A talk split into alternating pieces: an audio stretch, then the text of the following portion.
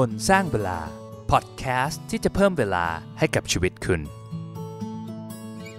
ผมบอลภาคภูมิต้อนรับเข้าสู่พอดแคสต์คนสร้างเวลานะครับ ตอนนี้เราจะมาเล่าให้ฟังถึงเคล็ดลับในการทำ30 day challenge นะครับว่าเฮ้ยทำยังไงให้ประสบความสำเร็จนะ จริง ๆ อย่างที่รู้กันว่า 30 day challenge เนี่ยเป็นเครื่องมือที่ทรงพลังมากๆ ในการที่เราใช้ในการจะเปลี่ยนนิสัยของตัวเราเองนะสร้างนิสัยดีๆ เลิกนิสัยแย่ๆนะครับแต่ว่าในความเป็นจริงแล้วเนี่ย จากที่ผมเห็นคนที่มาทำ30 day challenge ในกลุ่มเนี่ย ส่วนมากร้อยละ 8 90เนี่ยทำไม่สำเร็จ แปลว่า 100 คนเนี่ยมันคนทำสำเร็จได้แค่เพียง 10 คนเองทำไมมันถึงเป็นแบบนั้นนะครับ เดี๋ยวผมเล่าให้ฟัง แล้วก็ผมจะเล่าให้ฟังถึงเคล็ดลับด้วยว่า เอ้ย จากประสบการณ์ที่ผมได้เจอจากการทำด้วยตัวเอง จากคนในกลุ่มนะครับ รวมถึงกับการที่ได้สัมภาษณ์ผู้ที่ทำ30 day challenge ใน ไอ้ Clubhouse Meeting ในอาทิตย์ก่อนนะครับ ว่าเฮ้ยหลายคนมาแชร์ประสบการณ์ให้ฟังว่าเฮ้ยเป็นยังไงอะไรมันคือเคล็ดลับความสำเร็จของเขานะครับ เดี๋ยวผมเล่าให้ฟังหมดเลยในตอนนี้ แต่ก่อนจะเริ่มนะครับ ก็อย่างที่บอกนะในตอนนี้ก็เรื่อง 30 day challenge เนาะใครยังไม่ได้ทำหรือเคยทำ30 day challenge แล้ว แต่รู้สึกว่าเอ้ย ตอนนี้เราเริ่มหย่อนยานไปไอสิ่งที่เราทำอยู่มันเริ่มทำไม่ได้สม่ำเสมอแล้ว หรือว่าเราอยากจะเริ่มต้นนิสัยใหม่ๆ ก็ไปทำ30 day challenge กันได้นะ ในกลุ่มคนสร้างเวลานะครับ ก็อยากให้ active ขึ้นนะ แล้วก็ถ้าเราพอจะมีเวลาก็ช่วยไปให้กำลังใจเพื่อนท่านอื่นที่ทำ30 day challenge อยู่ด้วยนะครับ แล้วผมเชื่อว่ามันน่าจะสร้างเป็น community เล็ก ๆ ขึ้นมาได้นะสำหรับคนที่อยากจะพัฒนาตัวเอง ก็หวังว่าจะได้เจอกับทุกคนในกลุ่มนะครับ ไปฟังกันเลยครับกับเคล็ดลับในการทำ30 day challenge ยังไงให้สำเร็จ ก่อนอื่นนะ ต้องขอขอบคุณทุกคนก่อนนะ ที่ร่วมทำ30 day challenge กัน คือสมาชิกทุกคนเลย รวมถึงสมาชิกที่อาจจะไม่ได้ทำแต่ว่ามาให้กำลังใจเพื่อนๆ แล้วก็คอยติดตามเพื่อนๆ ในกลุ่มด้วยนะครับ แล้วโดยเฉพาะสมาชิกที่ให้เกียรติในการมาสัมภาษณ์ให้ข้อมูลนะ ใน Clubhouse Meeting เมื่ออาทิตย์ก่อน ขอเอ่ยชื่อหน่อยละกันนะ คุณชวกร คุณกอยใจ คุณกอล์ฟคุณปั้นแล้วก็น้องเต่านะครับห้าท่านมาให้แลกเปลี่ยนประสบการณ์กันนะ ก็ขอบคุณมากๆนะครับ แล้วก็ผมได้เรียนรู้อะไรหลาย ๆ อย่างนะ คือบางอย่างเนี่ยผมดูในกลุ่มได้อ่านข้อความมันอาจจะไม่ได้ไม่ได้ฟีลไม่ได้อารมณ์ พอได้ฟังจากคนที่ทำ challenge จริง ๆ ให้เขาเล่าให้ผมฟังว่าเฮ้ยมันเกิดอะไรขึ้นทำไมเขาถึงทำแล้วสำเร็จ อะไรมันคือความรู้สึกเขาตอนที่ทำอยู่อะไรมันคือความท้าทายหรือปัญหาที่เขาเจอเนี่ย ผมรู้สึกว่าเฮ้ยผมเข้าใจภาพมากขึ้นว่ามันเกิดอะไรขึ้น แล้วทำให้ผมได้เรียนรู้แล้วก็รวบรวมประสบการณ์ จากที่ได้สัมภาษณ์แล้วก็พูดคุยกันในกลุ่ม ก็มีอะไรบ้างนะ เดี๋ยวสรุปให้ฟัง แต่ก่อนอื่นต้องทวนสั้นๆ ก่อนว่าไอ concept ของ 30 day challenge เนี่ยมันคืออะไรนะ ถามว่าทำไม 30 day challenge มันถึง work คือในชีวิตคนเราเนี่ย เวลาเราทำอะไรก็ตามเนี่ยใน 1 วันเนี่ย มันจะมีอยู่ 2 ส่วน คือส่วนที่ทำโดยเรารู้ตัวมีสติ เวลาแบบเรารู้ตัวว่ากำลังทำอะไรอยู่นะ อีกส่วนหนึ่งคือที่เราทำโดยใช้จิตใต้สำนึก ใช้ระบบอัตโนมัติของร่างกายเนี่ย มันเป็นส่วนมากมันก็จะเป็นนิสัย หรือว่าเป็นอะไรที่เราทำโดยคุ้นชินโดยที่แบบไม่ได้นึกถึงมันนะครับร้อยละ 90เนี่ยในชีวิตเราดำเนินด้วยการทำโดยใช้แบบระบบอัตโนมัติทำไมมันถึงเป็นแบบนั้น ก็เพราะว่าไอการทำแบบมีสติทำแบบเหมือนไม่ออโตเมติเนี่ยมันใช้พลังงานค่อนข้างเยอะนะครับ สมองก็เลยพยายามที่จะ memorize แล้วก็เปลี่ยนพฤติกรรมที่เราทำซ้ำๆเนี่ยให้ไปอยู่ระบบในจิตใต้สำนึก ซึ่งใช้พลังงานน้อยกว่า การทำแบบเนี้ย มันก็ดีเพราะว่ามันก็ทำให้เราแบบไม่ต้องคิดมากเดี๋ยวยกตัวอย่างเวลาขับรถใช่ไหมคือสมัยก่อนถ้าใครเคยฝึกขับรถโอ้โหกว่าจะขับเนี่ยเอ๊ะผมขับเกียร์ธรรมดาแล้วสมัยก่อนเข้าเกียร์ยังไงเอาเลี้ยวเอาเลี้ยวตรงนี้เปิดไฟเลี้ยวอะระวังเดี๋ยวชนมอเตอร์ไซค์เอาเวลาจะเบรกขึ้นสะพานโอ้โหมันวุ่นวายไปหมดนะเครียดมากเวลาขับรถ ตอนนี้ผมเชื่อว่าหลาย ๆ คนนะขับรถไปเนี่ยคุยกับเพื่อนเผลอๆแต่งหน้าไปด้วยได้นะครับ ไม่ได้แนะนำให้ทำแบบนั้นนะแต่อยากจะเล่าให้ฟังว่าแบบเฮ้ย เราแบบพัฒนามากแล้ว เพราะว่าไอการขับรถของเรามันคือระบบอัตโนมัติไปแล้ว เหมือนกันไอ 30 day challenge เนี่ยมันเป็นการสร้างนิสัยโดยการทำกิจกรรมเดิมซ้ำแล้วซ้ำแล้วซ้ำเล่า จนทำให้เกิดการเปลี่ยนแปลง แล้วก็ให้ไอกิจกรรมนี้เข้าไปอยู่ในระบบจิตใต้สำนึก เราจึงสามารถทำกิจกรรมนี้ซ้ำๆได้โดยที่ไม่ต้องฝืนมันมาก ถามว่าจริงๆ มันเป็น 30 วันหรือเปล่า จริงๆ มันไม่ใช่หรอกในรีเสิร์ชที่ผมอ่านดูเนี่ยเขาจะบอกประมาณในการสร้างนิสัยนะ จะใช้เวลาประมาณ 66 วันนะครับ เคยทำพอดแคสต์เรื่องนี้แล้ว ว่าเฮ้ยสร้างนิสัยใหม่ใช้เวลากี่วันนะครับ ถามว่า 30 วันมันดีพอไหม ผมคิดว่ามันดีพอนะ อย่างน้อยที่สุดเนี่ยการที่เริ่มทำวันแรก จนถึงวันที่ 30เนี่ยวันที่ 30 เรารู้สึกว่าไอ้งานนั้นมันง่ายขึ้นมากๆนะครับหลายๆคนที่ทำชาเลนจ์บอกว่าหุ้ยวันแรกเนี่ยอยากจะดื่มน้ำอยากจะนั่งสมาธิ อยากจะออกกำลังกายรู้สึกว่ามันฝืนมากมันทรมานมากนะครับ ผ่านมา 10 วัน 20 วัน 30 วัน พอครบแล้วเนี่ยรู้สึกว่าเฮ้ยมันทำได้ง่ายขึ้นเออมันอาจจะยังไม่แบบเป็นอัตโนมัติหรอกแต่ว่า ผมเชื่อว่า 30 วันเนี่ยมันมากพอในการที่เราจะทำอะไรให้มันเป็นกึ่งอัตโนมัติได้ แล้วก็ทำให้เราสามารถที่จะสานต่อทำไปเรื่อยๆจนมันติดเป็นนิสัยได้แต่การทำ30 day challenge เนี่ยมันก็มีปัญหาอยู่หลายอย่างนะ เพราะว่ามันเป็นการสร้างวงจรใหม่ขึ้นมาในสมองของเรานะครับ การที่จะสร้างวงจรเนี่ยมันต้องเป็นการฝืนแพทเทิร์นเดิมอะคือสมมติว่าเราบอกเรากินอาหารที่ไม่มีประโยชน์เรากิน junk food กินพิซซ่ากินแฮมเบอร์เกอร์อยู่ดีๆ จะให้เปลี่ยนมากินอาหารคลีนเนี่ยคือมันไม่ได้ง่ายขนาดนั้น เพราะเราในสมองเราสึกว่าเฮ้ยการกินแฮมเบอร์เกอร์มันคืออะไรที่แบบทำให้เรามีความสุขทำให้เราแบบ happy หลั่งโดพามีนออกมารอละแค่นึกถึงพิซซ่าก็แบบรู้สึกน้ำลายไหลมีความสุขแล้วนะครับจะให้เปลี่ยนไปกินอาหารคลีนที่แบบเฮ้ยรสชาติมันอาจจะสู้พิซซ่าไม่ได้เนี่ย มันก็ต้องใช้เวลาในการปรับตัวนะครับ ก็เดี๋ยวผมจะเล่าให้ฟังว่าเฮ้ยมันมีเคล็ดลับอะไรบ้าง ที่เราจะทำให้ประสบความสำเร็จมากขึ้นจากมุมมองที่ผมได้สัมภาษณ์แล้วก็ฟังมาจากในกลุ่มนะครับ ข้อแรกเนี่ยเราต้องนึกถึงเหตุผลให้ชัดเจนว่าเราทำมันไปเพื่ออะไร อันเนี้ยผมเคยพูดตั้งแต่ episode เบอร์หนึ่งเลยอะว่าเราต้องมีเหตุผลที่มีพลังมากพอ ในการที่เราจะทำอะไรสักอย่างหนึ่งในชีวิต การเปลี่ยนแปลงตัวเองก็เหมือนกันนะ อยู่ดีๆ เราแบบนอนอยู่บ้านนะครับ นั่งดู Netflix ชิลๆสบายๆ แล้วแบบเราจะแบบเหนื่อยออกมาวิ่ง อากาศก็ร้อน ให้แบบเหงื่อแตกหอบแหกๆทำไมนะ มันก็ต้องมีเหตุผลว่าเราจะทำมันไปเพื่อ เราจะทำมันเพื่อให้สุขภาพที่ดีขึ้น เพื่อหุ่นที่ดีขึ้น เราอาจจะมีโอกาสจีบสาวจีบหนุ่มได้ง่ายขึ้น เพราะว่าเรามีร่างกายมีรูปร่างที่ดีขึ้นใช่ไหมครับ เหตุผลเหล่านี้มันจะเป็นสิ่งที่จูงใจให้เรา เหมือนออกมาทำอะไรบางอย่าง แล้วเหตุผลที่ดีที่สุดคืออะไร อืมสำหรับผมนะ เท่าที่ฟังสัมภาษณ์ challenge มันมีอย่างหนึ่งมุมมองหนึ่งที่ผมเออไม่เคยคิดมาก่อนเลย ผมรู้สึกว่าเออมันก็จริงนะครับ คือผมสัมภาษณ์คุณชวกรเนี่ยเขามี challenge ของเขาอันนึงก็คือการทานน้ำวันละ 8 แก้ว ซึ่งก่อนหน้านั้นเขาทานน้ำน้อยมากนะประมาณวันละแบบ 3-4 แก้วเองเนี่ยแล้ว ทานน้อยมาทั้งชีวิตนะ30 ปีเนี่ยคือไม่ได้เป็นคนทานน้ำเยอะเลย แล้วอยู่ดีๆ จะมาพยายามจะเปลี่ยนภายใน 30 วัน แต่พอทำไปได้สักพักหนึ่งแล้วเนี่ยสิ่งที่เขาเห็นได้ชัดเลยคือ มันมีการเปลี่ยนแปลงในตัวเองจริง ๆ คือแบบเฮ้ยรู้สึกสุขภาพดีขึ้นขับถ่ายเป็นเวลามากขึ้น รู้สึกแบบเฟรชขึ้น รู้สึกทานอาหารน้อยลงนะครับ แล้วก็อันนี้หมายถึงทานในมื้อแล้วก็ทานระหว่างมื้อด้วยนะ เพราะว่าอย่างที่ผมเคยบอกไปเวลาคนเราหิวน้ำเนี่ยมันแยกไม่ออกนะครับว่า เราหิวน้ำหรือหิวข้าว บางครั้งพอเราหิวน้ำแต่เรากลับไปกินขนม เออมันอาจจะฟังดูแปลกนะ แต่นี่มันเป็น research ลองไปหาดูได้ สมองของเราบางทีมันแยกยากระหว่างการหิวน้ำกับหิวข้าว เพราะฉะนั้นคุณชวกรที่บอกพอทานน้ำเยอะขึ้นเนี่ยก็ทำให้ทานอาหารว่างทานพวกขนมจุ๊บจิ๊บน้อยลง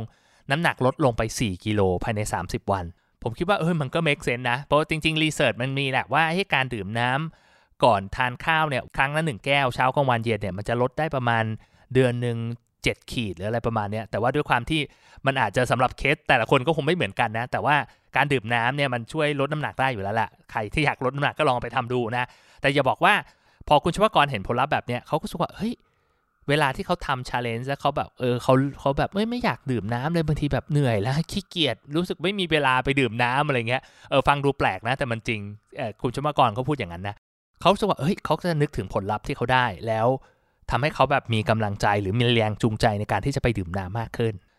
ซึ่งถามว่ามันเป็นเหตุผลที่มีพลังไหม มันมีเหตุผลที่มีพลังแน่นอน เพราะเราเห็นผลลัพธ์ชัดเจนนะครับ แต่สำหรับกิจกรรมบางอย่าง ผลลัพธ์มันอาจจะไม่ได้เห็นรวดเร็วเหมือนการดื่มน้ำอะ คือดื่มน้ำเนี่ยส่วนถ้าเราดื่มขาดมา แล้วดื่มดีๆ ผมว่า 6-7 วันก็จะเริ่มเห็นความเปลี่ยนแปลงละ แต่อันอื่น เช่น การออกกำลังกายอย่างเงี้ย คือถ้าเราไม่ได้ออกแบบเยอะจริง ๆ หรือแบบออกแบบอย่างถูกต้องเนี่ยบางทีมันอาจจะไม่ได้เห็นผลชัดเจนมากว่าเฮ้ยมันเปลี่ยนแปลงตัวเรามันเปลี่ยนไปยังไงนะครับ หรือการฝึกสมาธิใช่ไหมบางทีมันต้องใช้เวลาสักพักหนึ่งใช้ปริมาณที่มากพอมาถึงทำให้เกิดการเปลี่ยนแปลงในในสมองของเราได้นะก็คือผมเคยบอกไปก็คือนั่ง 9 นาทีอย่างน้อยหกสิบวัน มันถึงจะมีการเปลี่ยนแปลง หรืออีกตัวอย่างหนึ่งที่ผมคิดว่าชัดมากเลยก็คือเรื่องของการเรียนรู้เรื่องการลงทุน คืออย่างที่ผมบอกไป ถ้าเราอยากจะรวยอยากจะประสบความสำเร็จทางการเงิน เราต้องเรียนรู้เรื่องการลงทุนเพราะการลงทุนมันจะทำให้เงินทำงานให้เราไม่ใช่เราทำงานเพื่อเงินเพียงอย่างเดียวนะครับ แต่ว่าการที่เราจะลงทุนอะไรให้มันประสบความสำเร็จแล้วงอกเงยออกมาเนี่ยคือหลายตอนนี้ตลาดหุ้นฮอตมาก ทุกคนมือใหม่เข้ามาลงทุนในตลาดแล้วก็อยากจะรวยเร็วๆนะครับแต่ในความเป็นจริงเราไปถามเถอะพวกเสียต่างๆ พวกนักลงทุน VI อะไรใหญ่ๆอย่างเงี้ยเขาใช้เวลาอย่างน้อย 4-5 ปีทั้งนั้นนะกว่าที่จะแบบ เรียนรู้ฝึกฝนประสบการณ์ จนมันสามารถออกดอกออกผลได้นะครับคำถามคือเราจะรอไหวหรือเปล่ากว่าจะถึง 5 ปี แล้วแบบมันเกิดผลตรงนั้น เราอาจจะเลิกศึกษามันไปก่อนนะครับ มันก็ต้องอาศัยอย่างอื่น ก็คือต้องอาศัยเรื่องของศรัทธาศรัทธาในตัวบุคคลศรัทธาในในแนวคิดศรัทธาในแนวทางแบบนี้ว่าเฮ้ยมันเวิร์กแล้วเราก็ทำมันไปเรื่อยๆ จนเห็นผลลัพธ์ มันก็จะช่วยได้เหมือนกันนะ แต่ว่าที่สำคัญไม่ว่า ไอแรงจูงใจมันคืออะไร เราต้องหาเหตุผลตรงนี้ให้มันให้มันเจอก่อนและให้มันชัดเจน ยิ่งเหตุผลมันมีพลังเท่าไหร่เราก็จะมีโอกาสในการที่จะทำ30 day challenge สำเร็จมากขึ้นเท่านั้นนะครับเคล็ดลับในการทำ30 day challenge ให้สำเร็จข้อที่2นะครับก็คือเป้าหมายมันต้องชัดเจน อย่างเรื่องของการออกกำลังกายเนี่ยผมเห็นเยอะมากเลยที่มาโพสต์ในกลุ่มไอ้คนสร้างเวลาเนี่ยว่าแบบทำ30 day challenge เป้าหมายคือออกกำลังกายทุกวัน คำถามคือออกเนี่ยออกอะไร ต้องนานแค่ไหนถึงสำเร็จ แล้วไอ้ทุกวันเนี่ยมันกี่โมงเช้าหรือว่าเย็นอะไรพวกนี้นะครับ การไม่ชัดเจนแบบเนี้ยมันทำให้เราไม่ค่อยอยากทำมันมีรีเสิร์ชบอกไว้ว่า ยิ่งเราทำเป้าหมายของเราให้มันชัดเจนมากแค่ไหนเนี่ยไอ้ barrier หรือว่าแรงเสียดทานที่เราอยากจะทำกิจกรรมนั้นๆน่ะมันก็จะลดลงนะครับ มันทำให้เราผัดวันประกันพรุ่งน้อยลงด้วย คือบอกไปเลย 1 2 3 step มันคืออะไรใช่ไหมถ้าเป็นแบบนั้นไอ้ส่วนเราบอกว่าตื่นเช้ามาเราจะวิ่งออกกำลังกายอย่างน้อย 2 กิโลแบบเนี้ยถ้าเทียบกับบอกว่าเออจะออกกำลังกายทุกวัน ความน่าทำความอยากทำแรงเสียดทานในการทำมันก็แตกต่างกันนะครับ ความชัดเจนอันเนี้ยต้องถามตัวเองดีๆ เวลาเราจะทำ30 day challenge เนี่ยอ่านแล้วเนี่ยเรามีความชัดเจนไหม เราเห็นภาพตัวเราไหม เวลาเราอ่านเป้าหมายเนี่ยว่าเฮ้ยเราจะทำอะไร คือบอกออกกำลังกายทุกวันเราเราเห็นภาพอะไรในหัว คือมันนึกไม่ออกเลยมันเยอะแยะเป็นไปได้มากมายนะครับ แต่ถ้าเราบอกเฮ้ยเราวิ่งตอน6โมงเช้า2กิโลเมตรทุกวันหน้าบ้าน เราเห็นเลยว่าเอ้ยเราใส่ชุดวิ่งเราออกไปวิ่ง แบบนี้มันก็จะมีโอกาสสำเร็จได้มากขึ้น ข้อที่ 3 เคล็ดลับในการทำ30 day challenge ให้สำเร็จ เราต้องเลือกระดับความยากให้เหมาะสมกับตัวเราเอง ความยากของ challenge นี่แหละ ความยากเนี่ยมันก็มี 2 มิตินะมิติแรกก็คือเรื่องของปริมาณ challenge ที่เราทำอันที่ 2 ก็คือเรื่องไอ้ความยากของ challenge นั้นๆ ซึ่งเอาเรื่องของของจำนวน challenge ก่อนนะ คือก่อนหน้านี้ตอนผมทำ30 day challenge อันแรกเนี่ย ผมเชื่อมาตลอดว่าเฮ้ยเราควรจะทำ challenge แค่อันเดียวนะแล้วเราต้องโฟกัสกับมัน แต่หลังๆเนี่ยผมก็ค้นพบว่าเฮ้ยจริง ๆ แล้ว มันไม่จำเป็นต้องทำอันเดียวก็ได้ ถ้า ไอกิจกรรมหรือว่าไอ challenge ที่เราอยากจะทำเนี่ยมันไม่ได้ยากเกินไป สมมติเราบอกเฮ้ยเรานั่งสมาธิเป็นประจำอยู่แล้ว แต่ว่าหลังๆเราไม่ค่อยได้นั่งอะเราก็อาจจะเสริมเข้ามาสำหรับเรามันอาจจะไม่ใช่เป็น challenge ที่ยากมาก แค่เราคอยเตือนตัวเองเราก็ทำได้แล้วหรือเราบอกเราวิ่งเป็นประจำอยู่แล้วอะเราก็เพิ่ม challenge นั้นนี้มา อาจจะทำพร้อมกับ challenge อื่น ๆ ได้ ที่เราอาจจะไม่เคยทำมาก่อนเป็นนิสัยใหม่ ๆ แต่ถ้าเราเลือก challenge ที่มันทั้งยากและเยอะโอกาสความสำเร็จมันก็จะลดลง มีบางคนเท่าที่ผมสังเกต มี challenge แบบ 10 ข้อ 9 ข้ออย่างเงี้ยแล้วหลาย ๆ ข้อเนี่ยคือแบบไม่เคยทำมาก่อน เท่าที่ผมถามดูในคอมเมนต์นะแต่ผมก็เอาไงดี คือผมก็ได้แต่เออ ถ้าเริ่มเนี่ยก็อยากให้เริ่มน้อย ๆ ก่อนนะ 3 อัน 5 อันอะไรเงี้ยผมว่า 5 อันยังเยอะไปเลยสามอันนี่ maximum แล้วถ้าเราเลือก challenge ที่เราไม่เคยทำมาก่อนนะครับเผลอๆอันเดียวดีกว่าด้วยซ้ำนะผมก็ได้แต่ทักครับเขาก็โอ๊ยไม่เป็นไรพี่ผมทำได้แน่นอน คุณบอลผมทำได้ ผมมั่นใจสุดท้ายอัปเดตไป 3 วันก็หายไป นะครับเพราะผมรู้อยู่แล้วแล้วมันไม่ work อะถามว่าทำไมมันถึงไม่ work เพราะเราเลือกสิ่งที่มันยากเกินไป เปรียบเทียบเรื่องการวิ่งแล้วกันนะสมมุติเราบอกเราไม่เคยออกกำลังกายมาก่อนเลย อย่างมากเราก็ออกไปกระโดดเชือกหน้าบ้านอาทิตย์ละครั้งสองครั้ง แล้วเราบอกว่าเราตั้งเป้าหมาย เราจะวิ่งวันละ 5 กิโลอย่างเงี้ยคือแบบเฮ้ยมันยากเกินไปไหม มันอาจจะทำได้ 3 วัน 5 วัน แต่สุดท้ายเนี่ยร่างกายมันไม่ไหวอะ่ะเพราะว่ามันต้องการการปรับตัว มันต้องการ adjust ให้เข้าสู่ไอ้โหมดตรงนั้นน่ะมันก็ทำให้เรามีโอกาสสำเร็จน้อยลงอะเพราะฉะนั้นเนี่ยการเลือกระดับความยากและปริมาณไอ้ชาเลนจ์ที่เหมาะสมเนี่ยถือว่าสำคัญมากๆนะครับ แต่ถ้าเราเลือกไม่ถูกเฮ้ยมันเอาไงดีจะเอามากหรือเอาน้อยให้เลือกน้อยไว้ก่อน ให้เลือกง่ายไว้ก่อน มันก็จะทำให้เรามีโอกาสสำเร็จมากขึ้นนะครับแล้วมันจะมาถึงข้อที่ 4 ซึ่งมันลิงก์กันเคล็ดลับข้อที่ 4 ในการทำ30 day challenge ให้สำเร็จนะครับ ก็คือให้เราเน้นที่ความสม่ำเสมอมากกว่าที่ความเร็วหรือว่าปริมาณ คืออย่างที่ผมบอกไปว่าเฮ้ยเราไม่ต้องทำเยอะๆ แต่เราทำให้มันน้อยๆ แต่เป็นนิสัย point ของการทำ30 day challenge ไม่ได้แบบวิ่งให้ได้เยอะที่สุด สมมติเราบอกเราจะวิ่งไม่ใช่ ไม่ใช่ว่ายิ่งวิ่งให้ได้เยอะที่สุดใน 30 วัน ไม่ใช่ไม่ใช่เป้าหมาย แต่ว่าเป็นการวิ่งให้ได้สม่ำเสมอที่สุดภายใน 30 วัน แปลว่าอะไร แปลว่าเป้าหมายที่เราเลือกมันไม่สำคัญเลยว่าเราจะวิ่ง 1 กิโลหรือเราจะวิ่ง 10 กิโล แต่ถ้าเราไม่เคยวิ่งมาก่อนหรือเราวิ่งไม่เป็นประจำเราวิ่งแค่เดือนหนึ่ง3-4 วัน เราจะเปลี่ยนเป็นวิ่งเดือนละ 25 วัน เดือนละ 30 วันเนี่ยเราจะทำได้เราก็ต้องเลือกเป้าหมายที่มันง่ายอ่าลองคิดดูนะครับถ้าเปรียบเทียบกันนะระหว่างการที่เราวิ่งได้ต่อเนื่อง 30 วัน วันละ 1 กิโล กับวิ่งได้วันละ 5 กิโลเลยนะ แต่วิ่งได้แค่ 6 วันใน 30 วัน รวมกันแล้วนะ ถ้าคูณเป็นสมการออกมาเราได้ 30 กิโลเมตรเท่ากันนะ ในช่วงเวลา 30 วัน ถูกไหมครับ แต่ถามว่าอันไหนดีกว่ากัน คือตอบเผินๆว่าเอ้ยมันก็ไม่ต่างกันมั้งคุณบอลเพราะว่า 30 กิโลเท่ากัน ถ้าในมุมของแคลอรี่ที่ใช้ไปมันก็อาจจะไม่ได้ต่างกันมากนะครับ แต่สำหรับผมผมว่ามันต่างกันฟ้ากับเหวเลย เพราะว่าอะไรรู้ไหมการที่เราทำวันละ 1 กิโลได้ต่อเนื่อง 30 วันเนี่ยมันเป็นการสร้างแพทเทิร์นในสมองของเรา มันทำซ้ำซ้ำซ้ำซ้ำซ้ำจนวันที่ 31อะ ถ้าเราไม่ออกไปวิ่งแล้วสึกขาดอะไรไปบางอย่างแล้ว มันจะทำให้แรงเสียดทานในการที่เราจะ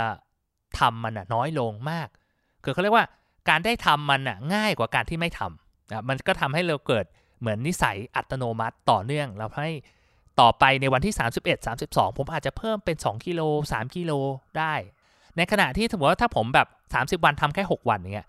คือวันที่ 31 ผมไม่ทำผมก็ไม่ได้เดือดร้อนนะครับ สุดท้ายมันก็จะกลับมาเป็นแพทเทิร์นเดินอีหลอบเดิมนะครับ เพราะว่าเราไม่ได้สร้างความคุ้นชินให้กับตัวเราเองนะ เพราะฉะนั้นเนี่ยอย่างที่ผมบอกทิปข้อที่ 4 ก็คือว่าให้เน้นที่ความสม่ำเสมอมากกว่าความรวดเร็วหรือว่าปริมาณ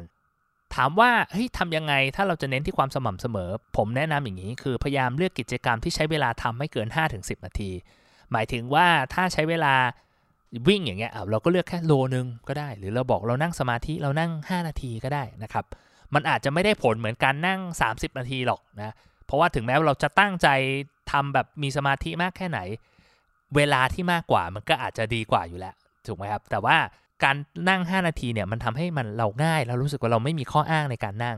หรือแบบบางทีเราอยากจะออกกำลังกายเราบอกเราวิดพื้น 5 ทีอย่างเงี้ยเออมันแป๊บเดียวเอง 5 ทีนี่หายใจ 3-4 ฟืดมันเพิ่มหมดแล้วนะครับ เราก็จะไม่มีข้ออ้างว่าเฮ้ยวันนี้เราไม่มีเวลาเฮ้ยวันนี้เราเหนื่อยเกินไปเออ5ทีเองนะครับเราก็จะทำให้เราสร้างความสม่ำเสมอได้มากกว่า เคล็ดลับในการทำ 30 day challenge ข้อที่ 5 นะครับ คือเราต้องกำหนดเวลาในการทำชาเลนจ์ให้ชัดเจนไปเลยนะครับ หรือเอามันไปลิงก์กับกิจกรรมที่เราทำอยู่ในปัจจุบันนะอันนี้มันจะทำให้เราสามารถทำกิจกรรมนั้นได้ง่ายขึ้น แล้วเราจะไม่ลืมที่จะทำมัน ตอนที่สัมภาษณ์สมาชิกที่ทำ 30 day challenge ใน Clubhouse นะครับ คุณคุณก๊อฟเนี่ยเล่าให้ฟังถึง challenge ในการทำนั่งสมาธินะคือคุณก๊อฟเนี่ยเขายังมีลูกเล็กอยู่ใช่ไหมแล้วก็พออยู่บ้านเนี่ยก็รู้สึกว่าเฮ้ย เอาเวลาที่ไหนเงียบๆมานั่งมันไม่มีเลย มันมีแต่แบบเรื่องวุ่นวายไปหมดนะครับ ก่อนจะนอนก็แบบรู้สึกให้มันเหนื่อยเกินไปที่จะมานั่งสมาธิแล้วเขาก็เลือกในการที่จะมานั่ง โดยที่มันมีช่วงเวลาที่เขาคิดว่าช่วงนี้เป็นช่วงที่เขาว่าง พอที่จะนั่งได้และไม่มีใครรบกวน คือช่วงที่เขาขับรถไปถึงที่ทำงาน แล้วก่อนที่จะเข้าไปทำงานเนี่ยเขาก็เอาเวลาตรงนี้10 นาทีนั่งสมาธิก่อนไปทำงานนะครับ ก็ทำให้เขามีเวลาแล้วทุกทุกวันที่เขาขับรถไปทำงาน เขาก็จะ จำได้ว่าเอ้ยเนี่ยพอขับรถไปทำงานถึงที่ทำงานแล้วต้องนั่งสมาธิ มันก็เป็นการเขาเรียกว่า combine แล้วก็เอากิจกรรมเนี้ยไปรวมกับกิจกรรมที่ทำอยู่แล้วเป็นประจำอีกเคสหนึ่งคุณกลอยใจนะครับมี challenge เรื่องการนั่งสมาธิเหมือนกัน แต่ว่าเขาบอกว่าเฮ้ยนั่งกลางคืนไม่ไหว เพราะว่าเขาง่วง เขาก็เลยเปลี่ยนมานั่งตอนเช้าแทนนะครับแต่ตอนนี้นั่งทั้งเช้าทั้งเย็นแล้วนะแต่ว่าช่วงนั้นคือแบบเฮ้ยตอนกลางคืนไม่ไหวก็เปลี่ยนมานั่งตอนเช้า คุณกลอยใจเนี่ยมีกิจวัตรประจำวันที่ทำอยู่ทุกวันคือการชั่งน้ำหนักตอนเช้านะครับ แล้วเขาก็รู้สึกว่าเอ้ยถ้าชั่งน้ำหนักแล้วเราเอาการชั่งน้ำหนักเนี่ยมาลิงก์กับกิจกรรมอื่นดีไหมเช่นว่าชั่งน้ำหนักเสร็จก็ไปโยคะต่อโยคะต่อก็มานั่งสมาธิทำเหมือนเป็น combination เป็น combo combo set นะครับก็เหมือนกับที่ผมเคยบอกไปเรื่องการทำ morning routine พอทำเป็น combo แบบนี้ข้อดีมันก็คือว่า มันจะทำได้เราจะไม่ลืมอะ่ะเพราะเราจะทำกิจกรรมอย่างเรื่องชั่งน้ำหนัก คุณกอยใจทำทุกวันอยู่แล้ว เพราะฉะนั้นพอหลังจากชั่งน้ำหนักเสร็จ มันจะเริ่มเฮ้ยชั่งน้ำหนักเสร็จต้องไปโยคะโยคะเสร็จต้องนั่งสมาธิต่อ แบบนี้มันก็ทำให้โอกาสสาเร็จมันมันมากขึ้นเยอะมาก ลดแรงเสียดทานในการทำกิจกรรมนั้นๆ ได้เยอะขึ้นมากๆเลยเคล็ดลับในการทำ30 day challenge ข้อที่ 6 อันเนี้ยผมสังเกตเลยว่าการอัปเดตบ่อยๆ ในกลุ่มคนสร้างเวลาเนี่ยมีผลต่อความสำเร็จมากๆ ผมสังเกตแล้วว่าความถี่ในการอัปเดตเนี่ยมีผลเยอะเลย คือมันเป็นเรื่องปกติแหละ สมมติเราบอกว่าให้เราโม้ไว้เยอะเลย เราอยากจะทำโน่นทำนี่ทำนั่นนะครับ แล้วเราทำไม่ได้เนี่ยมันก็เป็นธรรมชาติเหมือนกันที่เราก็ไม่อยากจะมาเล่าให้ฟังว่ามันทำไม่ได้ถูกไหมมันเป็นปกติที่เราเวลาเราทำดีเราก็ต้องพูด เวลาเราทำไม่ได้ เราก็อยากจะหลบหน้า ไม่อยากจะมาเจอหน้าใครนะครับ ผมเองก็เป็นแบบนั้นนะ เพราะว่าตอนที่ผมทำชาเลนจ์รอบที่2นะครับ ก็คือ 60 day challenge เนี่ย ตอนนั้นพยายามทำให้มันนานขึ้น แล้วก็ไปเพิ่มปริมาณมันอีก หมายถึงว่ามีชาเลนจ์แทนที่จะทำอันเดียว ผมก็ทำเป็น 5 อัน พอทำ5อันเนี่ย สิ่งที่เกิดขึ้นคือมันก็ทำได้ไม่ค่อยสำเร็จอะบางทีผมก็รู้สึกว่าขี้เกียจอัปเดตนะหายไปช่วงไหนที่อัปเดตน้อยเนี่ย ผมจะเห็นเลยว่าเฮ้ยช่วงนั้นอะ result จะไม่ดี เพราะว่ามันเหมือนกับเราก็หลอกหลอกตัวเองอะแบบเอ้ยเราไม่ทำไม่ไม่เป็นไรหรอกนะ บางทีเราบอกเอ้ยวันนี้วันเดียวเองไม่เป็นไร แต่พอเราไปจดในสมุดบันทึกหรือว่าเราไปโพสต์ในกลุ่มคนสร้างเวลาเนี่ย ผมเห็นเลยเฮ้ยตายแล้ว เราไม่ได้ทำทั้ง 3 วัน 4 วันติดกันเฮ้ยมันอายอะ่ะเฮ้ยอาทิตย์ที่แล้วเราทำได้ดีกว่านี้ด้วยซ้ำทำไมอาทิตย์นี้เราทำได้แย่กว่าอาทิตย์ที่แล้วนะครับ มันจะมีแรงจูงใจ มันจะมีแรงบันดาลใจในการที่จะทำมันให้ได้มากขึ้นนะครับ แล้วก็หลาย ๆ คนที่เห็นในกลุ่มนะครับ บางคนนะมาโพสต์ว่าทำไม่ได้นะ ที่มาโพสต์อัปเดต ทีเนี่ยว่าเฮ้ยโหทำไม่ได้เลยพี่โทษทีหรือว่าเออแย่จังวันนี้แบบกลับดึกตั้งใจจะนอนเร็วก็นอนตามแผนไม่ได้นะครับ แต่อย่างน้อยที่สุดการที่เรามาโพสต์อัปเดตเนี่ยมันจะเป็นการบอกกับตัวเองว่าเฮ้ยสิ่งที่ฉันทำกับสิ่งที่ฉันตั้งใจจะทำมันมีความขัดแย้งกันแล้วมันมีความไม่สอดคล้องกัน มันจะทำให้เกิดความทุกข์ในจิตใจของเราครับ และไอ้ความทุกข์เนี่ยแหละมันก็จะเป็นตัวขับเคลื่อนเป็นตัว กระตุ้นให้เรา take action แล้วก็เปลี่ยนแปลงตัวเองนะอันนี้มันช่วยได้เยอะเลยนะ มาถึงเคล็ดลับในการทำ30 day challenge ข้อสุดท้ายนะครับ ผมอยากจะบอกว่าถ้าเราทำแล้วมันไม่เวิร์กทำแล้วมันไม่ได้ ก็อย่าไปกลัวที่จะปรับ อย่าไปกลัวที่จะเปลี่ยนมันนะครับอย่างตัวอย่างเรื่องการวิ่งแล้วกันนะ สมมติว่าอย่างช่วงที่แบบฝนตกเยอะๆ หรือว่าช่วงที่มีฝุ่น PM 2.5 เยอะๆนะครับ คือถ้าเราบอกว่าเฮ้ยเราต้องวิ่งให้ได้วันละ 5 กิโล วันละ 3 กิโล ถ้าเราทำไม่ได้แล้วเราเฟล พอมันเจอฝุ่น PM 2.5 หรือฝนตก เราก็บอกอ้าวช่วยไม่ได้เนี่ยฝนมันตก เราก็ไม่ทำก็ได้ เพราะว่ามันเป็นอะไรที่เราควบคุมไม่ได้นะครับ แบบเนี้ยมันเป็นการให้อำนาจกับสภาพแวดล้อม และลดอำนาจในการควบคุมชะตาชีวิตของตัวเองลง พอเจอเหตุการณ์แบบนี้ผมก็อยากจะแนะนำอะโอเค เราบอกว่าวันไหนฝนตก วันไหนมีฝุ่นเยอะ เราเปลี่ยนแปลงเป็นการแอโรบิกในบ้าน แล้วกันดูคลิป YouTube แอโรบิกตามไป 10 นาที 15 นาทีก็ได้ แบบนี้มันก็ทำให้รู้สึกว่าโอเค ไม่ว่าจะเกิดอะไรขึ้น เราสามารถมีวิธีในการที่จะทำเป้าหมายของเราให้สำเร็จ โดยที่ไม่ต้องไปพึ่งพาข้อแม้หรือว่าสภาพแวดล้อมภายนอกนะอย่างตัวผมเองอะ่ะก็คือตอนที่ทำ30 day challenge รอบที่2นะครับมีเป้าหมายหนึ่งที่ผมทำแล้วสุดท้ายผม drop ไป คือผมอยากจะเล่นมือถือให้ไม่เกินวันละ 30 นาที ผมทำได้ประมาณอาทิตย์หนึ่งอะ่ะผมรู้สึกเลยว่าเฮ้ยเป้าหมายนี้ไม่ไม่ใช่แล้วว่ะเพราะว่าผมรู้สึกว่า 1 คือมันวัดยาก มันจะวัดผลยังไงว่าผมใช้มือถือไม่เกินวันละ 30 นาที บางทีเราก็จะหลอกตัวเองเฮ้ยเราตรงนี้บางทีเราไม่ได้จับเวลาตลอดใช่ไหมเฮ้ยเราคงใช้ไม่เกินหรอกมั้งอะไรเงี้ยแล้วแบบบางทีจบวันก็ไม่แน่ใจว่าที่มันผ่านหรือมันไม่ผ่านนะครับ อีกเรื่องหนึ่งคือผมลองทำแล้วมันเกินแน่นอนนะครับ average screen time ของผมเนี่ยประมาณ 3-4 ชั่วโมงนะแปลว่า 3-4 ชั่วโมงเนี่ยผมห้ามไร้สาระเกิน 30 นาทีเนี่ยเอาณปัญญาผมตอนนี้ความสามารถผมตอนนี้ในการโฟกัสเนี่ยผมทำไม่ได้นะครับ ผมรู้สึกว่าเฮ้ยยิ่งทำมันก็ยิ่งเหนื่อย ยิ่งเหนื่อยก็ยิ่งท้อนะครับ ก็เลยตัดออกดีกว่า คือถามว่าเฮ้ยมันแย่ไหม มันก็แย่แหละ รู้สึกแย่กับตัวเองที่เราทำไม่ได้ตามแผนที่เราวางไว้ แต่อย่างน้อยที่สุดเราก็ไม่หลอกตัวเองนะครับ แล้วเราก็เอาเวลาไปโฟกัสกับเป้าหมายที่เราสามารถทำได้จริง แล้วมันเห็นผลลัพธ์ได้ชัดเจนมากกว่า วันหนึ่งที่ผมพร้อมแล้ววันหนึ่งที่ผมมีพลังโฟกัสมากกว่านี้ ผมอาจจะย้อนกลับมาทำ challenge นี้ก็ได้นะครับ ก็ไม่เป็นไรก็อย่าไปกลัวที่จะปรับแล้วกัน เพราะว่าถ้าเราไม่ปรับเนี่ยสุดท้ายเนี่ย ไอ challenge ที่เราตั้งไว้ตอนแรกอะ่ะมันจะรู้สึกว่าแบบมันไม่ relevant อะมันมันไม่สมมติว่าเราบอกเฮ้ยเราอยากจะวิ่ง 5 กิโล เราวิ่งไปเรื่อยๆรู้สึกเฮ้ย5โลมันไม่ไหวแล้วอะพอมันเป็นแบบเนี้ยสุดท้ายเราก็จะไม่อยากทำมันต่อ เพราะรู้สึกว่าเอ้ยทำไปมันก็ไม่สำเร็จ อย่างคุณชวกรเนี่ยที่ให้สัมภาษณ์เนี่ยเขาบอกว่าตั้งเป้าหมายว่าเขาอยากจะอ่านหนังสือวันละ 2 ชั่วโมงใช่ไหมตอนทำ challenge รอบแรกเนี่ยสามสิบวันเนี่ยเขาก็บอกว่าเฮ้ยโหทรมานมากคือแบบอ่าน 2 ชั่วโมงมันรู้สึกมันไม่สนุกเลยอะ่ะ พอมาทำ challenge รอบที่ 2เขาบอกว่าเฮ้ยเขาเปลี่ยนจาก 2 ชั่วโมงเป็นชั่วโมงหนึ่งซึ่งฟังดูมันเหมือนกับโอ้ถ้ามองในมุมคนนอกเฮ้ยมันดูแย่เนาะทำไมเราแบบตั้งเป้าหมายให้มันแย่ลงละให้มันน้อยลงละอะไรเงี้ยทำไม 2 ชั่วโมงครั้งหน้าเราไม่ตั้งเป็น 3 ชั่วโมง แต่สุดท้ายนะคุณชวกรบอกว่าเฮ้ยผมมีความสุขมากกว่ามากมากเลยผมรู้สึกว่าเฮ้ยหนึ่งชั่วโมงมันฟิตกับไลฟ์สไตล์มันฟิตกับชีวิตเขาในตอนนี้มากกว่า แล้วเขาก็บอกเออไอแต่หนึ่งชั่วโมงของเขาเนี่ยก็มีคุณภาพมากขึ้นนะครับ อ่านหนังสือที่มีประโยชน์อ่านหนังสือที่มันเกี่ยวข้องกับการทำงานของเขามากขึ้น สุดท้ายแล้วผลลัพธ์มันก็อาจจะไม่ได้แตกต่างกัน หรืออาจจะดีขึ้นกว่าเดิมด้วยซ้ำนะแต่สิ่งที่สำคัญคือเขา enjoy กับการทำ challenge ที่มากขึ้น แล้วก็ทำได้สำเร็จมากขึ้น เรียกได้ว่ามันเป็นมุมมองแล้วกันว่าแบบเฮ้ยบางทีการที่เราจะเปลี่ยนแปลงตัวเอง มันไม่ได้แปลว่าเราแพ้หรือว่าเราถอยหลังนะครับ แต่ว่ามันเป็นการเปลี่ยนแปลงเพื่อที่เราจะทำมันได้สำเร็จ แล้วก็สร้างนิสัยได้อย่างถาวรต่างหาก